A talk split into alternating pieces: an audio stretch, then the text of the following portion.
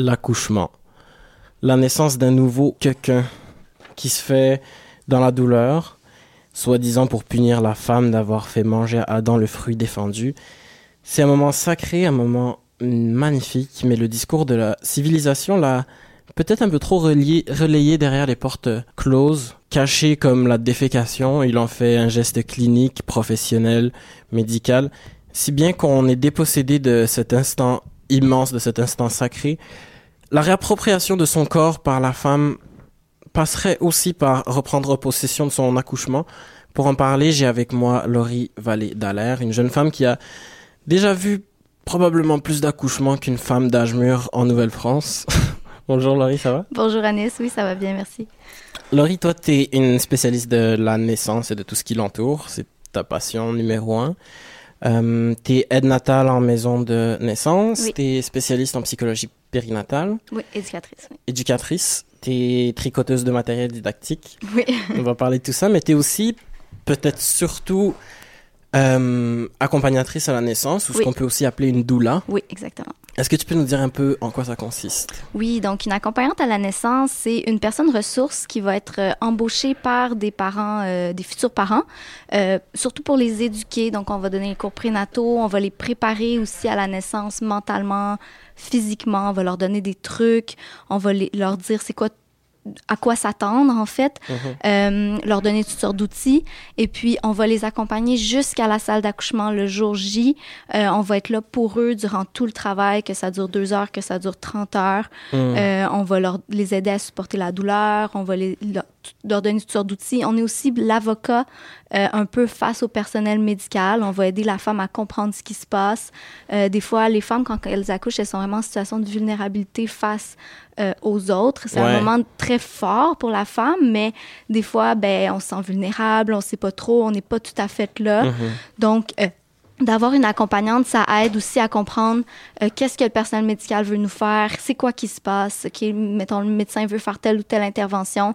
Ben, au lieu de juste mettre la femme devant le fait accompli, ben, Ouais. avec une accompagnante, euh, on va lui expliquer, OK, c'est ça qui va se passer, est-ce que tu es d'accord? Voici d'autres options que tu pourrais demander au médecin avant Mhm. pour- pour aider à ce que ça se passe le mieux possible. Puis, Ça brise un peu la relation d'autorité entre le médecin et le patient. un peu aussi. Par l'information. C'est sûr que la, la relation reste. euh, en tant qu'accompagnante, on n'a pas de responsabilité médicale. Donc, il y a quand Mhm. même une, une limite à ce qu'on peut faire.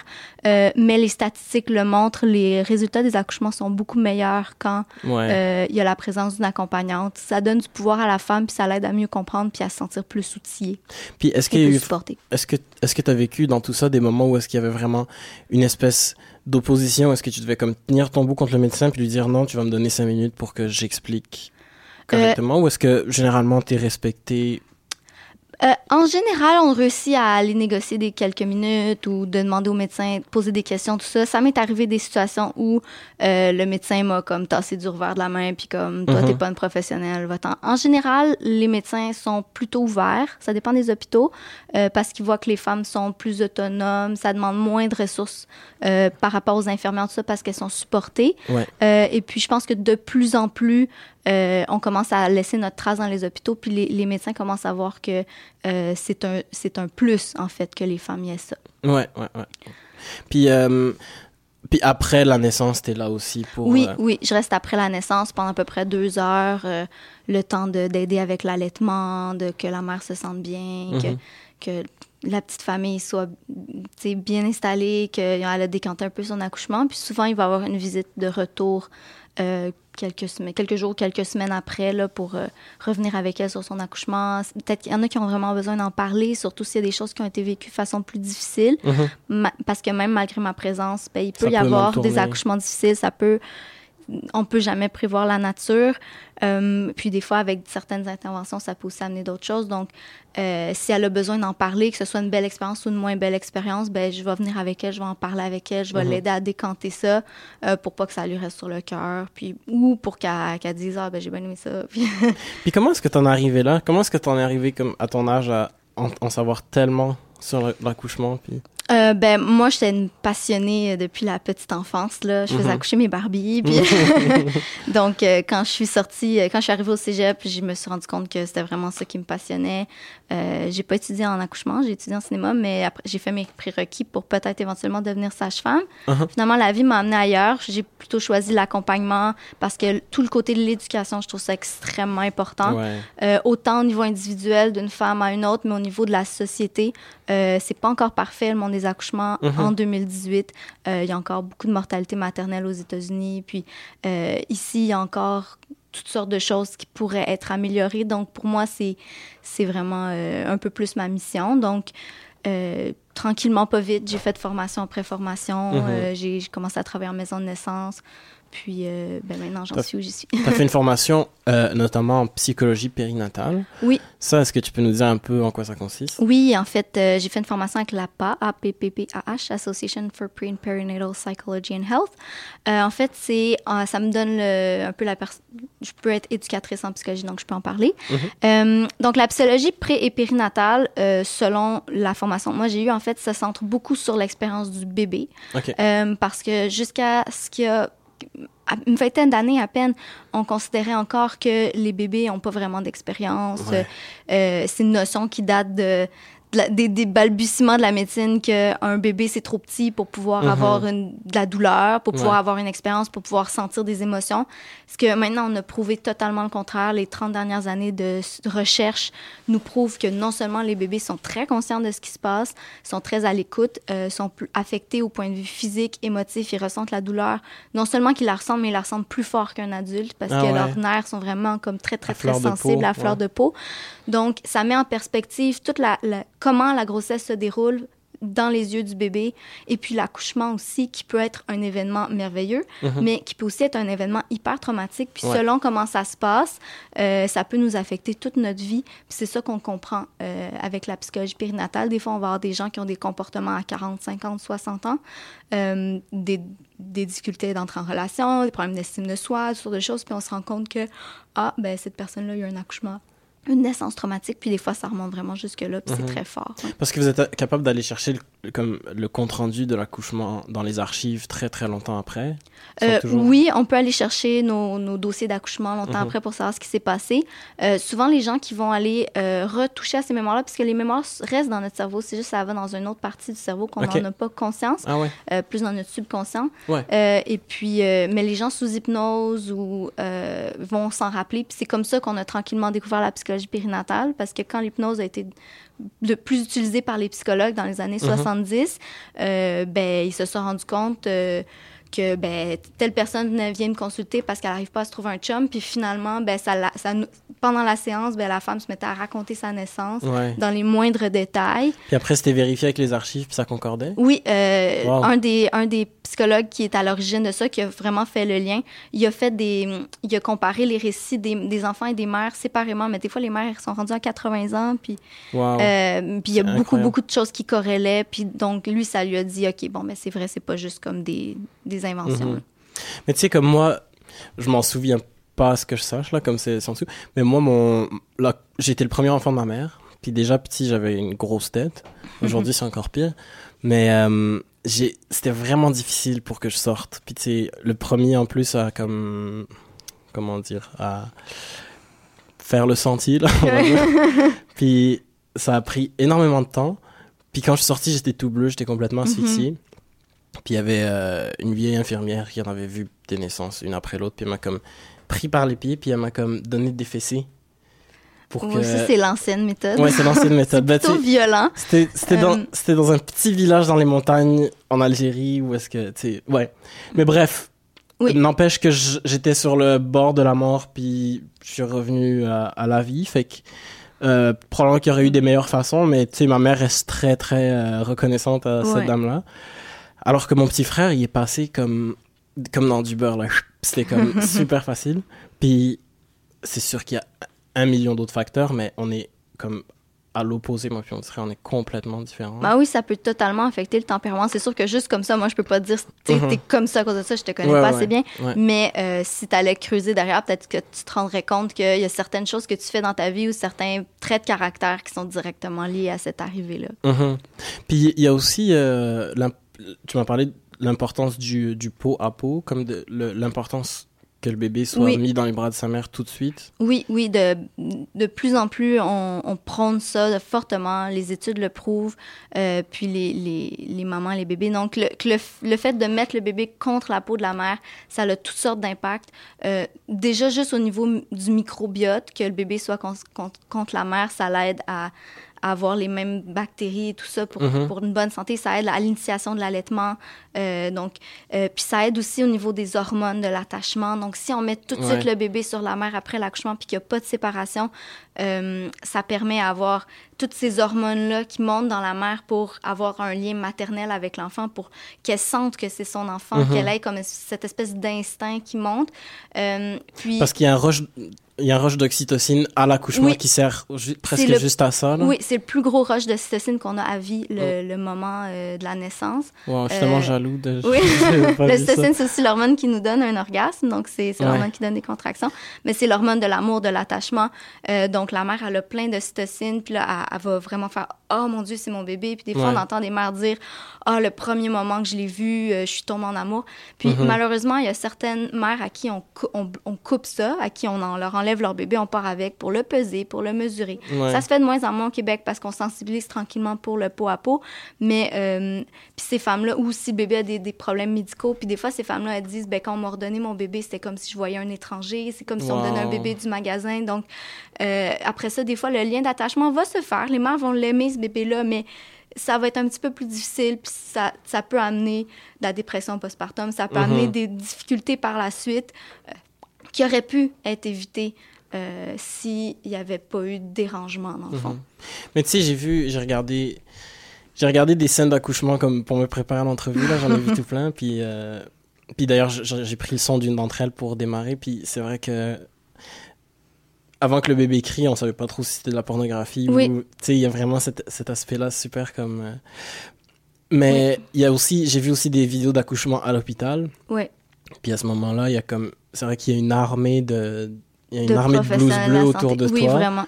Puis t'as pas nécessairement le, le sentiment d'avoir le pouvoir sur la situation. Non. Surtout s'ils sont, s'ils ont, s'ils ont pas suffisamment d'humanité pour comme te donner, te donner ce, ce sentiment-là? Ouais. Ben, je pense pas que ce soit une question d'humanité. Je pense que foncièrement, on manque de personnel. Puis Mhm. euh, les médecins et les infirmières, je suis sûre qu'ils sont bien intentionnés, mais le manque de personnel, la façon dont ils sont formés, la façon dont les accouchements sont gérés en hôpital. On a, des fois, on va avoir huit femmes en même temps ou 12 femmes en même temps.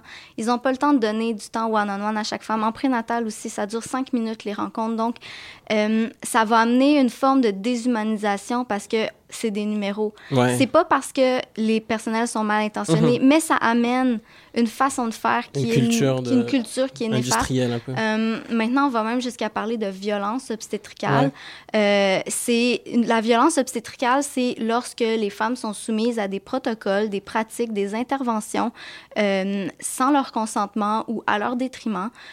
Souvent, les- le personnel qui vont le faire ont même pas conscience qu'ils sont en train de causer du tort. Mhm. Mais ça peut aller juste de faire un toucher vaginal sans demander le consentement de la femme à couper avec un ciseau, faire une épisiotomie au moment où elle sort, euh, au moment où le bébé sort. En- Quand on coupe le périnée, Quand on coupe le périnée avec un ciseau, ça s'appelle une épisiotomie. Euh, Il y a plein d'études qui prouvent que c'est pas bon de faire des épisiotomies, euh, mais Qu'est-ce que, c'est quoi les, c'est quoi les, les conséquences de ça? Ben, il peut y avoir de la cicatrisation, les relations sexuelles douloureuses pendant des mois, voire des années. Mhm. Euh, c'est plus la, la, la, la, guérison est beaucoup plus difficile que lorsque la femme déchire naturellement. Ouais. Euh, c'est sûr que dans l'idéal, on essaie qu'elle déchire pas, mais euh, ça peut arriver. Mhm. Euh, et puis aussi, les conséquences psychologiques peuvent être vraiment difficiles pour certaines femmes. Il y a des femmes qui vivent ça comme un viol. Ouais. Donc, au niveau psychologique, les conséquences qui sont là. Donc, c'est vraiment un sujet, moi, qui me tient vraiment à cœur parce qu'au Québec, c'est pas vrai qu'on n'en vit pas. Mhm. Moi, j'en ai été témoin à maintes reprises à l'hôpital, même avec la présence d'une doula. Euh, As-tu donc- des exemples? Ben, je vais pas nommer personne, Non, bien sûr, bien sûr, mais genre, tu sais, des, des, des per- personnes qui crient sur les femmes pour qu'elles poussent plus fort, euh, des, des épisiotomies sans consentement, sans même demander à la femme ou sans même lui dire Ouais. je vais Juste couper. pas- Donc, juste, on prend le ciseau, on coupe. euh, alors que ben, tout le monde allait bien. Je suis pas médecin, je peux pas nécessairement juger Ouais. euh, de.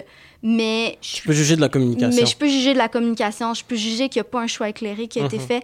Puis moi, dans mon débat, c'est pas de démoniser certaines interventions. Oui, il y a des interventions qui ont des effets. Mhm. Euh, par exemple, l'abus d'épidural et tout, ça peut amener plus d'interventions après, donc plus de césarienne, donc plus de complications. Mais c'est pas l'épidural comme tel qui est pas bonne. Mm. Mais L'épidural, c'est la- l'anesthésie oui, locale c'est pour lorsqu'on. Ouais. anesthésie une femme. Puis n'importe quelle intervention, ils ont tous leur place dans certains cas pour Mhm. sauver des vies.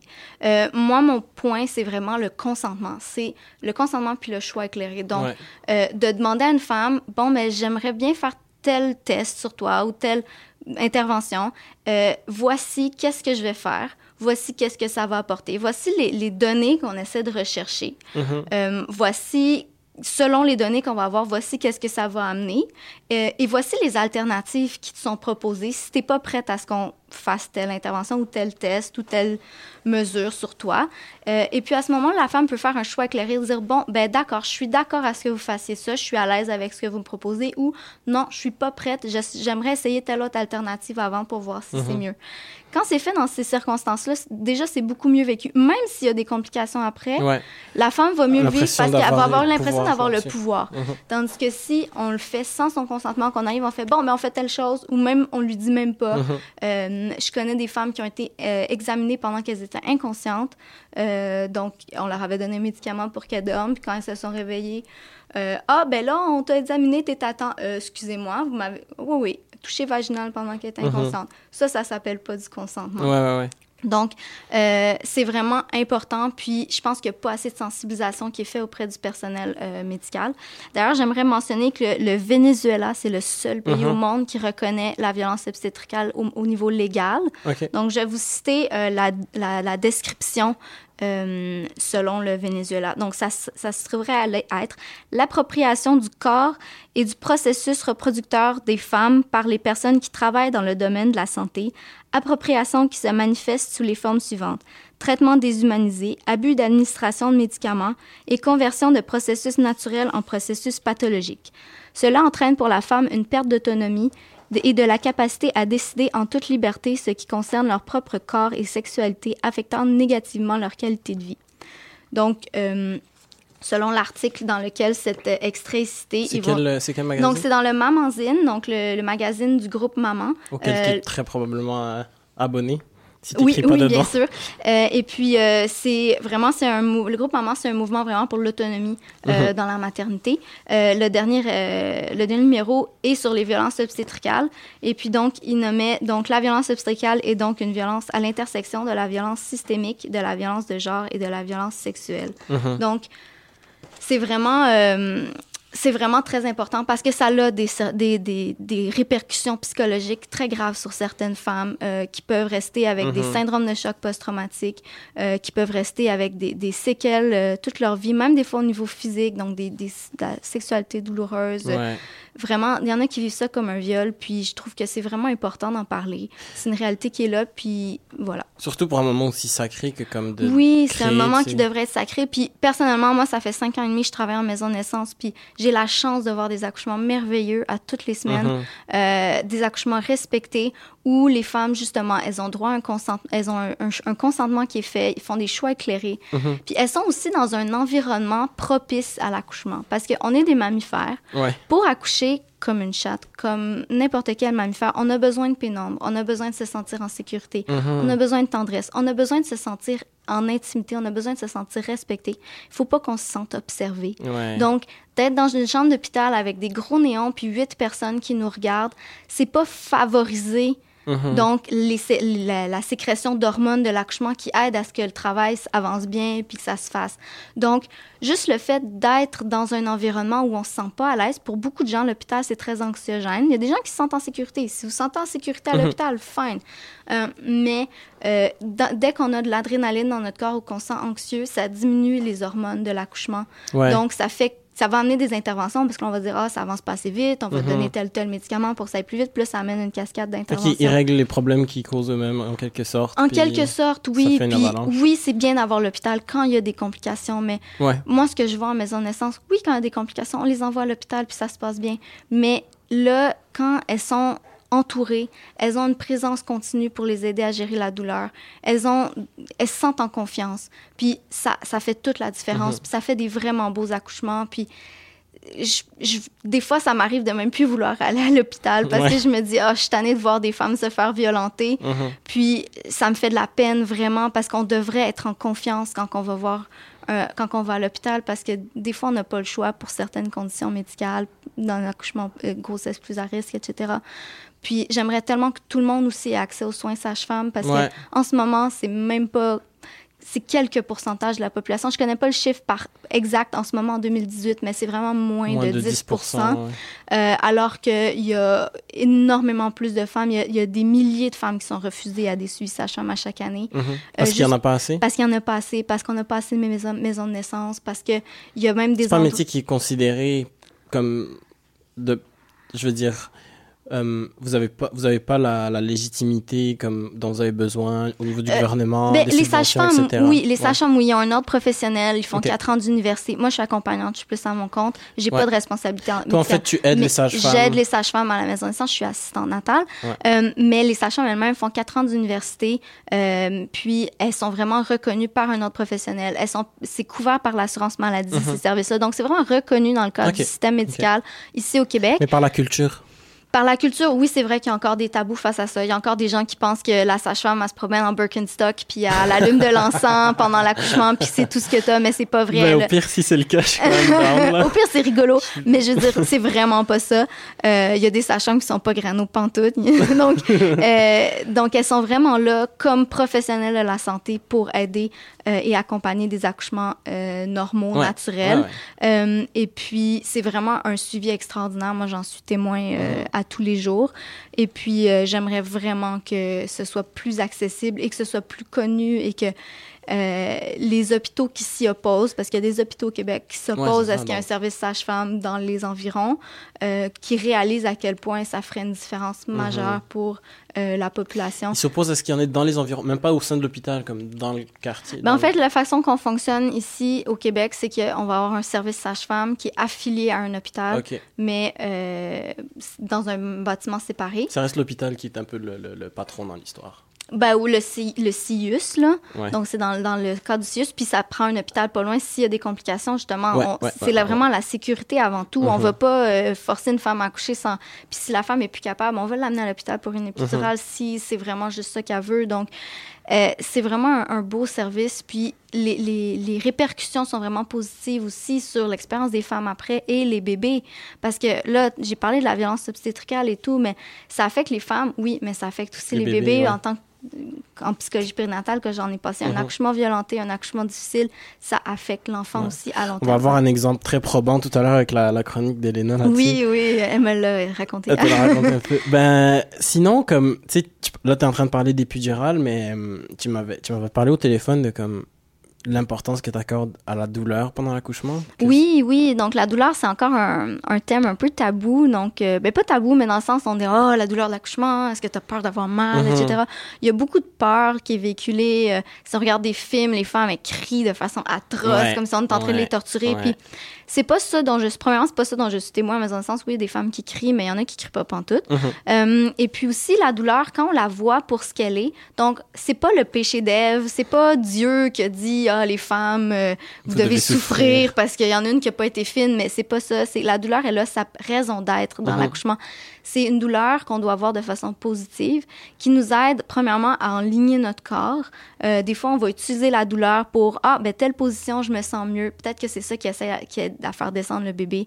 Euh, c'est aussi une douleur qui est comme, c'est comme un rite de passage pour la femme. Donc, quand on, on- on y va naturellement, ça aide vraiment tout ce cocktail d'hormones-là à passer. Puis une fois qu'on est passé au travers puis qu'on le fait, les femmes, ce qu'elles décrivent, c'est un sentiment de d'empowerment extraordinaire. Il y en a qui appellent ça un trip d'accouchement, comme Mhm, un trip de, de narcotique, Ouais, quasiment. Là.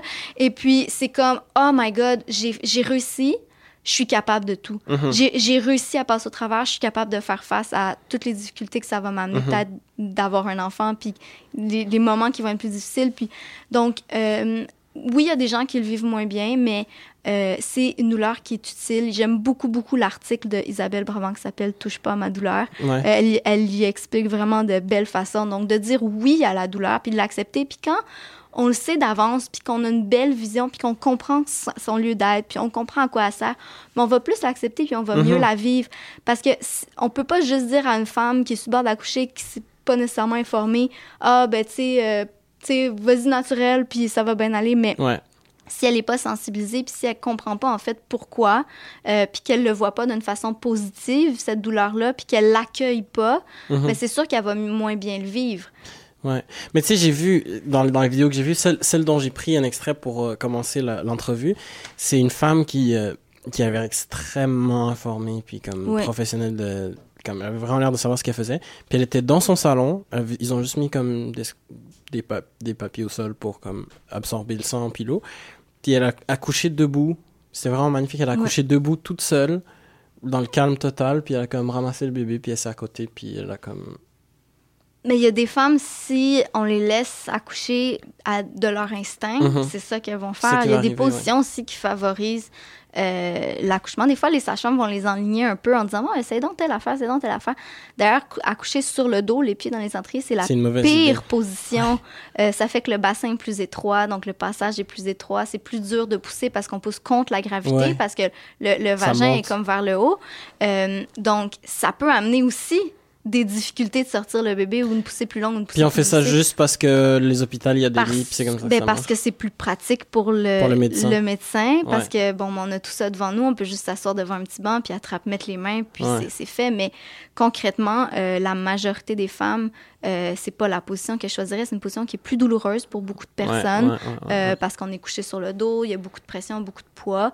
Euh, si on laisse les femmes bouger naturellement, souvent justement, elles vont coucher debout, elles vont coucher à quatre pattes, elles vont coucher accroupies euh, sur un banc de naissance, euh, dans le bain. euh, Il y en a même qui, qui que ça, ça arrive sur la toilette parce que euh, c'est comme on, on est programmé pour se laisser aller quand on est sur la Ouais, toilette, puis des ouais. fois ça fait que le, le bébé descend bien. Wow. Donc, euh, donc il y a vraiment en général on les laisse pas sortir sur la toilette, mais on les laisse. Ouais. on- des fois ça peut aider à faire ça, descendre ça le bébé. commence. Mais, euh, mais oui, c'est ça, il y a plein de positions euh, qui peuvent être euh, adoptées là, pour favoriser la naissance. Puis comme accompagnatrice, comme doula, tu, tu, euh, un, un de tes rôles secondaires, c'est aussi de montrer à, au mari, à l'homme quoi faire, comment être utile. Oui, c'est quoi, le- oui. c'est quoi le rôle de, c'est quoi le rôle du garçon dans, dans cette histoire? Le- peut- moi, j'aime beaucoup utiliser le, le terme bonne sœur. Là. Donc, souvent, je vais dire au père, toi, ton rôle, c'est de protéger la bulle. Tu sais- toi, c'est le protecteur. Ton rôle, c'est de t'assurer que ta femme, elle se fait pas déranger, puis qu'elle est bien, puis donner des caresses. Ça aide beaucoup la, la sécrétion de cytocine, qui est aussi l'amour de l'amour, l'hormone de l'amour. Mhm. Un enfant, en général, c'est conçu dans l'amour, c'est conçu Ouais. dans euh, la relation intime, puis on a besoin des mêmes conditions pour accoucher. C'est Euh, beau. le, le sentiment d'intimité, la pénombre. Puis, petite anecdote euh, amusante, moi, ce que j'aime bien dire comme comparaison pour que les maris comprennent aussi l'importance de l'intimité de l'accouchement, c'est si vous êtes en train de faire l'amour, la, les, les lumières sont amusées, tout ça, vous êtes en Mhm. train de commencer à faire l'amour, puis ça va bien, puis c'est le fun, c'est un bon moment. Puis là, il y a une infirmière qui rentre dans la, dans la chambre, puis qui dit Bon, mais monsieur, euh, je vais mesurer votre érection, voir comment vous progressez. Euh, je pense pas que ça va vraiment aider à ce que ça aille mieux. Non, c'est clair. Euh, donc, d'avoir une infirmière qui rentre dans la, dans la chambre à un moment donné pendant que la femme est dans sa bulle, puis dire Bon, mais madame, mettez-vous sur le dos, je vais mesurer votre col, puis elle rentre son, son doigt dans son vagin pour. Ouais. donc, il y a Ouais, des. ouais. fa- Oui, je comprends qu'il y a certaines choses qu'on doit savoir, puis il y a certaines. fa- Mais il y a des façons de le faire Mhm. dans l'intimité. Donc, rentrer, d'être discret, d'attendre la fin de la contraction, tout ça Mhm. pour dire bon quand t'es prête euh, ce serait on aimerait ça donc mais, mais bon bref j'aimais bien la- la- l'allusion pour pour pouvoir comprendre comment ça peut être turn off d'être ouais, dans ouais, une, situation comme ça puis pour le mari donc il comprend mieux Mhm. l'importance de protéger la bulle puis oui pendant l'accouchement souvent euh, le le fait d'avoir une doula ça remplace pas le rôle du, du chum ou du mari ou de la partenaire Mhm. euh, comme, comme deuxième personne. Donc, elle est pas là pour remplacer, pour dire, bon, mais toi, euh, va prendre un café, là. Ouais, elle est là ouais. pour dire, ah, regarde, écoute, tu la masses là, peut-être ça va lui faire Mhm. du bien. Puis, tu sais, l'aider à se sentir utile, l'aider à. Puis, est-ce que tu te sens bien? Est-ce que tu es correct? Des fois, il y a des chums qui. ou des, ou des, des blondes Ouais. qui sont comme pas super bien ou qui, qui Mhm. trouvent ça intense ou qui trouvent ça long, tu sais, leur rappeler, va donc manger un petit morceau puis reviens ou euh, est-ce que tu es correct, est-ce que tu as besoin de boire de l'eau, donc euh, puis vraiment justement leur, leur donner un sentiment d'être utile. Là. Ouais, je pense comme souvent, on, on oublie un peu à quel point c'est un moment, c'est un moment d'humanité, tu sais, à force de faire ça de manière clinique derrière les murs. Puis, il Oui. faut juste revenir à cet aspect-là, ouais. quelque chose de naturel, puis comme oublier que. Ben oui, puis les films. Puis l'accouchement, c'est un moment dont on se souvient de toute notre vie. Mhm. C'est vraiment un moment très, très, très important dans la vie d'une femme. Euh, l'accouchement, c'est à 80 ans, quand tu te souviens plus qu'est-ce que tu as mangé pour dîner, tu te souviens encore de ton accouchement. Ouais. Puis des fois, tu te souviens encore de, ce qui s'est- de, de, de ce comment tu t'es senti et tout. Donc, c'est vraiment un moment qui est, qui est sacré puis qu'il faut respecter. Euh, puis des fois, comme professionnel de la santé, c'est difficile de d'aller au-delà de oh ça me tentait pas de me lever ce matin puis euh, hâte Ouais. d'aller me coucher tout ça, mais c'est de se rappeler que cette femme-là, elle est là juste une fois. Toi, t'étais là hier, t'étais là avant-hier, mais elle, elle est là juste une fois, peut-être deux, peut-être quatre dans sa vie, mais pas beaucoup plus. Puis euh, c'est ça, c'est Ouais. vraiment, euh, c'est vraiment un moment magique. Puis ça peut être très très beau. Puis il y a même des femmes qui ont des orgasmes en accouchant Ouais, quand, ouais, quand les conditions sont, sont, sont sont réunis. réunies. Euh, pas toutes, mais j'en connais plusieurs à qui c'est arrivé. C'est merveilleux. Merci Laurie, c'était vraiment super intéressant. Merci. Malheureusement, c'était le mot de la fin. Euh, on peut aller te voir sur euh, Instagram, Laurie.doula. Oui. Sur euh, Facebook, Laurie Vallée d'Alaire, accompagnante à la naissance. Puis tu as un blog aussi sur la naissance qui s'appelle Babillage au pluriel avec Laurie Oui. sur je- Blogspot. Ça fait quelques mois que j'ai pas fait d'article, mais euh, puis j'offre des formations en psychologie périnatale pour ceux qui veulent en savoir plus. euh, deux jours d'introduction pour comprendre un peu comment accompagner le bébé et tout. euh, donc euh, sur mon Facebook, il y a toutes les informations. Puis tu, veux- tu vends aussi des belles simulations de placenta, de bébés, oui, etc. des modèles pour euh, enseigner. Oui, en que je tricote euh, pour donner les cours prénataux, tout Ouais. ça, le placenta des utérus. Donc euh, sur Etsy, vivadoula.etsy.com.